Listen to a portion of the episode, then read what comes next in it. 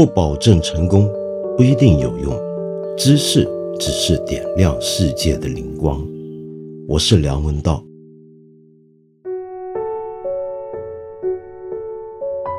看看这一两年的情况，我有时候会猜想，说不定很快就有人可以写一本书，叫做《愤怒的中国人》，主题呢，则是关于最近一两年来。中国人民怎么样一次又一次的被刺激到了我们的民族尊严和爱国热情，那么一次又一次的爆发了集体的怒火。那么最近一次个案呢，是毫不让人意外的，又是由在这方面可以说是最能够替大家把关的《环球时报》登出了一篇报道。这篇报道的标题叫做《台北故宫外界祭侄文稿日本展出》。无特别保护，请注意无特别保护。那么他说的是呢，日本的东京国立博物馆呢，正在举行一个非常重要的大展，叫做颜真卿超越王羲之的名笔。那么这个展览里面，其中一个备受关注的重头展品，是台北故宫博物院借出的祭侄文稿。那么，根据刚才我说的那篇报道呢，这个这么重要的，号称是天下第二行书的这份重要的文献，居然没有经过特别保护，是任由观众拍照，而且是开闪光灯来拍照。那么，当然这是错的了。后来已经有了很多的媒体文章跟公众号予以驳斥。那么，恰巧我这几天正好在东京工作。当然，专门要去看这个重要的大展。那么，我亲眼目睹这个展览呢，其实跟东京国立博物馆正常的展览水平一样，非常的高效，保安措施也做得很到位。那么，特别是这个展里面的祭侄文稿这个部分，开辟了一个专门的展厅，画出了一行又一行的排队路线。整个展览里面，我也遇到很多我们中国同胞。大家呢都非常的热切、有礼、文明、有秩序，唯一比较骚扰的反而是日本的官方的保安人员。那么常常要提醒大家要注意排队，不要堵住那个入口太久，看画看字的时间要尽快一点，等等等等。结果搞了排了大半个小时的队呢，就这幅祭侄文稿，你通常只能够看个两分钟不到的时间。OK，说回来啊。我在这个展览期间还特别注意到一点，这个月在日本的上野公园，这个集合了日本几家最重要的大型的国家级博物馆的这两公里平方不到的范围内，原来还有好几个非常重要的博物馆在举行重大的展览。那么，如果你说借出一份国宝到日本去展出，就是在伤害中国人民的尊严。是一个很不负责任的行为，是出卖国宝的话，那么我可以告诉大家，最近原来不止我们中国人在出卖国宝，你可以看到几乎是八国联军一样的各国都在出卖国宝到日本去了。就在这短短一个月不到的时间里面，我向大家报告一下上野公园的这一组博物馆群有些什么样的大展。东京都美术馆呢？正在展出挪威国宝级的画家蒙克，他的一百件的作品是从挪威专门运过来的。那么其中包括他的不朽名作《呐喊》的第一版。那么这幅图画，我相信大家就算不知道他的名字，也一定都见过这幅画的图像。那么另外呢，还有荷兰的不世出的油画大师维梅尔。维梅尔呢，他一辈子只留下了三十五幅真迹，每一幅都说得上是荷兰的国宝。那么这一次呢，维梅尔大展在上野之森美术馆呢，一口气来了九幅。那么其中包括酒杯、戴珍珠项链的女人、写信的女孩，以及倒牛奶的女仆。那么等几幅维梅尔最为世人所知的杰作。那么这里面呢，贡献了或者说出卖了国宝到日本来，在这个展览里面的，包括有了阿姆斯特丹的国家博物馆，有德国柏林的画廊，有美国的大都会美术馆，有华盛顿的国家艺廊。好，隔这个地方没多久，还有日本的国立西洋美术馆，不得了，有鲁本斯大展。那么鲁本斯有好几幅非常重要的作品也都来了。那么这里面负责出卖国宝的，包括有苏格兰的爱丁堡国立美术馆，有列支敦士登，有俄罗斯的圣彼得堡影视炉。那么你可以说是全世界各国在这段期间呢，不晓得欠了日本人什么账啊？大家都在出卖国宝到日本去给日本观众欣赏。这到底是怎么回事？其实很简单，这不是出卖国宝，这是一个最正常不过的全球的美术馆、博物馆的展品出借构成的文化交流。那么我们中文常常把这种博物馆的展品外借到其他博物馆，或者甚至到海外去叫借，但是其实你看英文呢，通常用的是 loan，这个一字之差，分别其实相当大。首先呢，这个借并不是真的是借，是免费的，很多时候是带有费用的。另外呢，则是带有一定的条件的，比如说博物馆与博物馆之间，透过常常交流这些展品呢，要形成一定的可信任的契约关系。所以呢，这其实是一个全球行之已久的惯例，甚至可以追溯到十九世纪的下半叶。而不要说日本了，就拿我们中国来讲好了，大家可能不记得了啊。回想一下，在过去十几年间，我们中国又见过多少其他国家来的国宝呢？你就拿英国来讲好了，在二零零六年的时候，英国的大英博物馆就带来了一个很重要的展览，叫大英博物馆二百五十年展品珍宝展。那么这里面包含了许多价值连城、平常你要到英国才能目睹的重要的杰作。那么英国不止来过这个展览啊，光是大英博物馆还来过一个古代奥林匹克运动会的相关的物品的展览，那都是希腊遗物，还带来过一次亚述帝国的文物展览。这些展览里面有哪一件你不能够说是国宝级别的呢？再回头来讲，其实这回大家在谴责台湾的故宫博物院，那么把颜真卿的祭侄文稿借到日本去展啊，或者租到日本去展。其实不要光骂台湾，我们大陆这边啊，也已经干了类似的事好几十年了。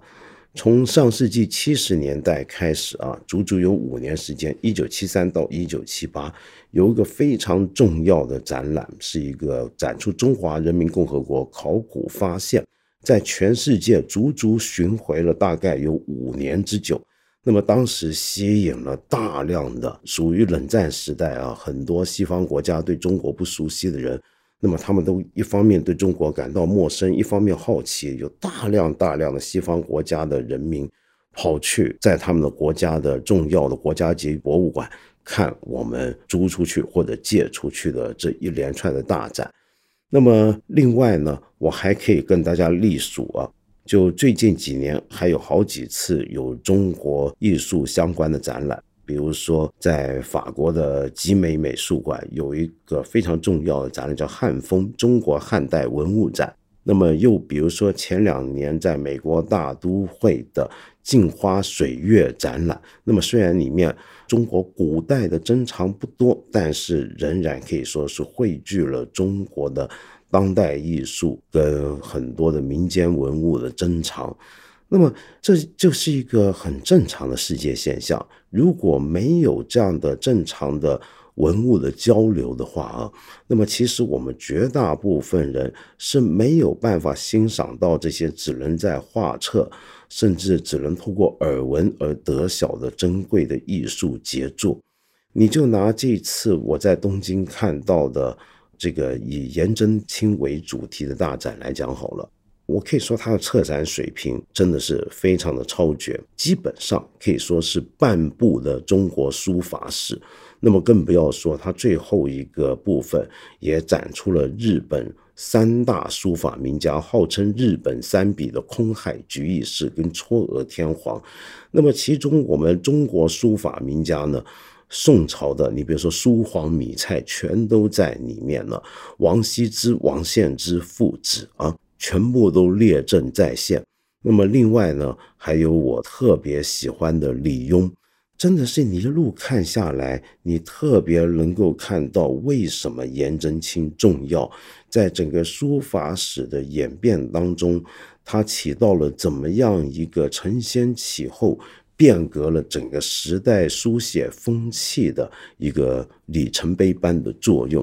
当然，我知道还是有人会说，这个艺术交流、文物交流都不要紧。要紧的是哪些文物可借出去，哪些不可以。比如说，很多人就会觉得颜真卿很难得一见的祭侄文稿，我当年在台湾常常去故宫博物院都没见过一回的这样的一份重要的大师级的杰作，这种东西就不能够随便乱借。然后有人提出一个例子，比如说法国的蒙娜丽莎也没出过国吧？其实这是错的，蒙娜丽莎当然出过国。那么过去的确有四十多五十年他没出去过了，但主要的理由不是因为法国不让他走，而是因为中间牵涉到了保安保险跟运费，加起来费用太过昂贵。那么最近呢，法国总统马克龙呢已经准备好，就是要在各方面降低条件，那么好让蒙娜丽莎代表法国的软实力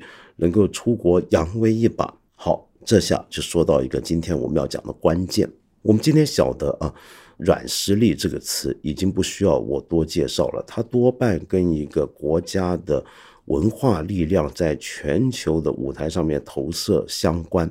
那么今天中国的国际形象到底怎么样？今天我们中国在这个世界局势这一两年中间处在一个什么样的位置？到底是好还是不好？妙还是不妙？这不需要我今天在这里多说。我想指出的是，其实我们今天从国家的角度来看，恐怕特别需要对外投射出一个健康的、文明的、正当的一个国家形象，需要有一定的文化软实力的输出来配合，而博物馆跟美术馆的这种展品交流，其实就是其中相当重要的一个环节。我刚才说，一九七三年到一九七八年，当年你想想看，还在文革期间，我们就已经输出我们的重要的考古发现，包括殷墟考古，理由何在呢？那就是要推动这件事，这是我们几十年前的当年的政府的官员跟领导人都懂的事情，都具备的一个事业，而且透过那样的展览，当时真的。让中国在海外民众当中赢得了不少的好感，所以呢，利用文化跟艺术啊，我这里用的词你听起来好像有点不舒服。利用，没错，我就说利用吧。用这些东西来拓展国家形象，本来就很常见。很经典的一个案例呢，就是冷战年代，美国呢也曾经大量的对外展示。当时的美国的现代艺术杰作，包括抽象表现主义、波洛克等诸位大师的作品。那么后来还有一本书，我很多年前在我一个老节目《开卷八分钟》介绍过，叫《Who Paid the Piper》。那么这本书呢，还指出了原来当年的那些美国冷战时期在海外巡回的先锋艺术展背后，甚至有美国中情局的支持啊，是 CIA 的支持。而且你看当年那些画啊，Jason Pollock 他们那些画，其实尺寸非常大，所以有时候是要出动美军的海军舰队来帮忙运输的。可见这的确也是一个国际惯例，就不只是文物交流是国际惯例，而且是政府主动介入去做这种文物交流一样是惯例。那么刚才我说到了英国为什么要那么积极的开拓，把一些的重要的展览。带到中国来，或者说过去几年我们看过卢浮宫的世界各地的大博物馆，都把一些重要的展品带到中国来，包括刚才我们提到东京国立博物馆，都是出于同样的一个理由。而反过来呢，其实中国当然也一直很熟悉这一套，不只是有刚才说的七三到七八的那个考古展，就几年前吧，二零一二年东京国立博物馆还有一个展览是跟北京故宫合作的，那就是展出了两百件的作品的故宫杰作展。那么在当年的日本也是破了入场人数记录。好，问题不在这种展览，也不在国家怎么样用这些展览去投射一个友好的、开放的、文明的、有历史的、让人羡慕跟佩服的一个国家形象。重要的是什么？重要的是细节，就是这些展览怎么样去构成，怎么样做起来呢？你比如说，我举一个简单的例子啊，像这回颜真卿的祭侄文稿去日本，那么很多人就说，哎。这个东西为什么能去东京就来不了北京呢？你再退一步看啊，其实台北的故宫博物院，我们知道多少好东西，怎么好像很少听说他们的东西能够来大陆展览呢？那么这其实就牵涉到一个在做所有这种国际的博物馆文物交流的时候，一定会碰到这个法律问题。世界上面很多国家呢，都立了一些专门的法律，这种法律呢。简单的讲，叫免扣押文物法律。什么叫免扣押文物呢？简单的讲，比如说你英国大英博物馆，他今天如果巡回把他的一些珍宝拿到世界各地献宝，那么他就会要求他去巡回展览的那些国家要有这条法律，以免他的展品到了你国家里面被你国家扣押下来了啊，这个一借无回，那他怎么办呢？那你可能接着就会问：你英国的国宝来了我们这里展出，然后我还把你扣下来不还你，能够这样子做吗？有道理的，为什么呢？因为你想想看，像大英博物馆这种馆啊，它过去其实集中了世界各地来的东西。那么有些东西在历史上很有争议，包括比如说希腊的帕特农神殿上面那些浮雕，那么希腊一直在追讨，说这些东西是他们的国宝，想把他们东西要回去。那假如你今天英国把这些东西带到希腊展览，然后展完了之后或者展出的时候，希腊政府说：“哎，这东西是我的，是我老祖宗的，我可不还你了。那我只是让它物归原主，很正当的回到我们希腊人手上。那他该怎么办？所以为了要促成这些展览没有问题，很多这些常常办文物交流展览的国家彼此呢都会承认要有个免扣押文物法律。”那么台湾不愿意把故宫的很多的展品弄到大陆来展览，怕的就是这一条，因为大陆呢是没有这一条法律的。那好，也许你会反过来说，那为什么我们就没有呢？能不能改嘛？我们也立下来不就行了？也不行，为什么呢？也有很实际的问题。因为假如我们大陆这里也立下了免扣押文物法律的话啊，那么想想看。我们常常挂在嘴边的，当年八国联军来圆明园抢走一堆东西。以前列强在中国神州大地上肆虐的时候，带走了很多东西，其中有些东西可能是非法的，可能是有问题的。那么我们今天还保留着的一丝的盼望，就是能把他们追回来。假如我们立了这个免扣押文物法律，那么那些东西就追不回来了。那你说该怎么办？所以这是个两难问题，这不是一个单纯的政治问题，就指责台湾，这纯粹就是一个很实际的、现实的法律上的一个问题。我们大家搞清楚好不好？接下来呢，反而真正值得该关心的是什么呢？你比如说，我们国家到底有什么文物是不能够租出去、借出去？那么这回呢，很多人也谈到了，我们国家是一级文物是不能出去的。但是你再仔细看看啊，它不一定。我们曾经试过好几回，就我们国家一级文物是能够出去的。你比如说刚才我说到的，二零一二年的东京国博的两百件的故宫杰作展，其中就有很多是国家一级文物。那为什么我们明明说了国家一级文物是不能出去，有时候它又可以出去呢？其实这个问题也比较复杂。它牵涉到到底我们怎么样去界定国家一级文物？因为呢，我们现在是这样子的，我们国家一级文物的界定其实并不完全是由上而下，由专人巡视全国大大小小的博物馆跟档案，然后来定出什么东西叫一级。我们是反过来，就是由各级的文物收藏单位啊，他们自己去进行等级区分，然后呢，在网上汇报，那么交给国家文物局来备案。那么他们依据什么标准来区分呢？有些东西啊，你一听你就觉得那肯定是国家一级文物。你比如说《清明上河图》，事实上《清明上河图》也出去过，或者说是我们北京故宫博物馆所收藏的很多的重要作品。那么除了这些之外，我给大家说说看，还有什么东西可以叫一级文物？比如说历代反抗剥削、压迫和著名起义领袖的特别重要的代表性文物。好，这么一来，我们不妨这么想想看，那就相当于，如果今天有一个洪秀全的一个书法，就假如有一份洪秀全写的一封信，那么由于他是太平天国起义领袖，那么在这个意义上，他这封信就跟王希孟的《千里江山图》呢，都能够叫做一级文物了。呃，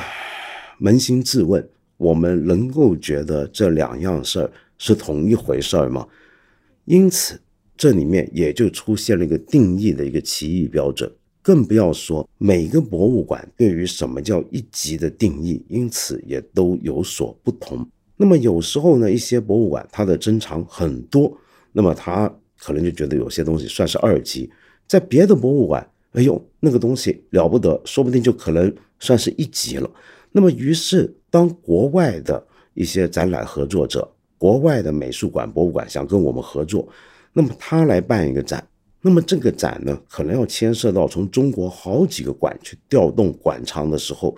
这里面同样叫一级的东西，里面的内容的含金量就有高下之分，就容易参差不齐了。那么还有一个问题是什么呢？大家可能不晓得啊，就我们国家有个中国文物交流中心。那么，按照正常的常规，其实凡是牵涉到中国有几个博物馆要借出展品到海外交流的话，一个展览牵涉到几个博物馆的话，都要经过中国文物交流中心。为什么呢？因为我们会担心有些地方的小馆或者一些比较小的单位，它没有这种足够的国际交流经验，这中间牵涉到很多的复杂的法律。很多的运送、保安、很多的保险的程序，那么在这个时候，有中国文物交流中心来出手是对的，但是我仍然愿意指出，这还是有个问题，为什么呢？因为国际间的美术馆、博物馆交流啊，是一个长期而言建立起来，透过互动、信任而有默契的一个东西。那么你越是不让我们很多小馆自己去建立这种交流渠道，没有一个实战的经验去操作这些事的话，那么他们其实对他们的未来的发展也相当不利。那么最后再说回来啊，我们中国呢，我认为我们不是不应该把东西借出去、租出去，我们也不是借出去、租出去的东西太多了，在我看来，恰恰是太少了。如果看刚才我说那些经验，我们把一些重要的展品外借外租，在世界各地巡回，其实对国家有利，其实对中外交友有利。这种事情为什么不多做呢？我们最后要考虑的就是我们各级的博物馆有没有动机要这么做。就当有的国家他跑过来跟我们商量说：“哎，你这个东西很好，借到我们那儿吧。”你会发现，有时候我们的博物馆没有动机这么做。我凭什么借你呢？很简单嘛，因为我们博物馆的经费绝大部分都是公家的钱，而在国家发下来的这些预算经常的费用里面，其实并不包括海外交流这一项，因此我们的博物馆也就没有足够的经济资源去干这件事。那么，于是接下来呢，就两个结果，要不它就是开价非常高。就如果国外跟我们借一个东西，其实是租一个东西，我们开价高到一个人家觉得不好承受的地步，要不就是我们自己没有那么大的热情想要去干这件事情。所以你在空谈颜真卿这个祭侄文稿该不该去日本，还不如仔细的想一想这些最现实的、最实际的每一个技术环节的问题。我觉得这才是正经事，对不对？当然，这些事没办法让我们情绪激动，没办法让大家情绪激动的事情，大家也就不那么热衷了。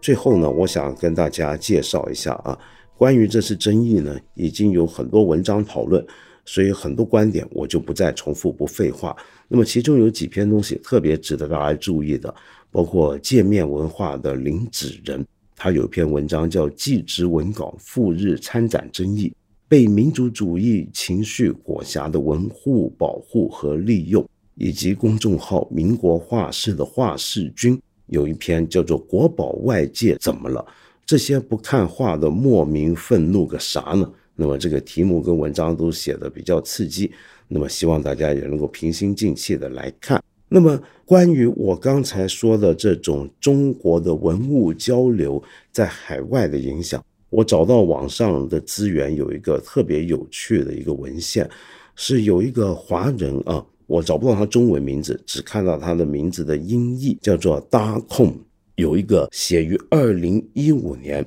英国莱斯特大学博物馆研究的一份博士论文，叫做《Imagine China: China's Cultural Diplomacy》。Full long exhibition to British museums，那么做了几个个案研究，非常有趣，专门谈中国怎么样透过这种文化外交啊，透过这些租借展品去进行文化外交，尤其是跟英国方面的交流。那么这里面有很多的问题讲的都相当仔细，很值得大家去看。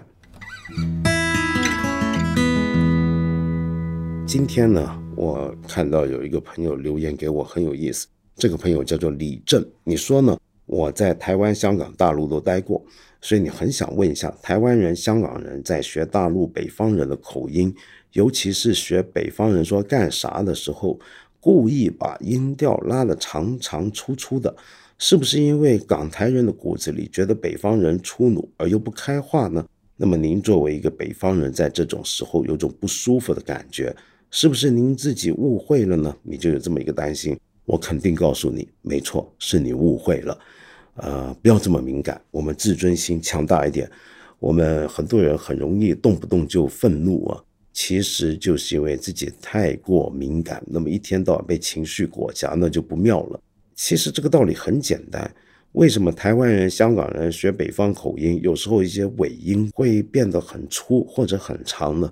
那是因为北方人的一些说话方式的发音啊，对南方人，比如说香港人、台湾人来讲是不熟悉的，是他们不具有的。因此，在学的时候就要故意的要学这一点，于是表达出来就这样这样。就好比什么呢？好比我们中国人说英文呢，有一些字词也不是我们中国人习惯的发音，所以我们发音的时候也会特别着重了某些的音。那么这些音是外国人一听就听得出来的。那你说我们跟英国人、跟美国人讲英文，有些字、有些词，我们发音发的特别长，或者发的特别重，发的特别粗，那老美老英是不是觉得我们在羞辱他们呢？不是吧？他只是怎么？他只是觉得哦，这不是你的母语，那么你这个语言没掌握好，如此而已。所以您作为一个北方人，听到南方人学北方人说话，有些音发的很重。那不是在耻笑你好不好？你应该反过来想，是他不会说。